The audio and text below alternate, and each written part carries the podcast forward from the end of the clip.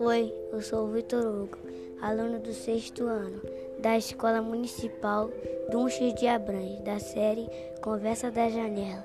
Apresento Sou Feita de Blindex. Eu sou feita de Blindex, estou muito machucada. Jogaram uma pedra em mim, logo eu que não tenho para onde correr.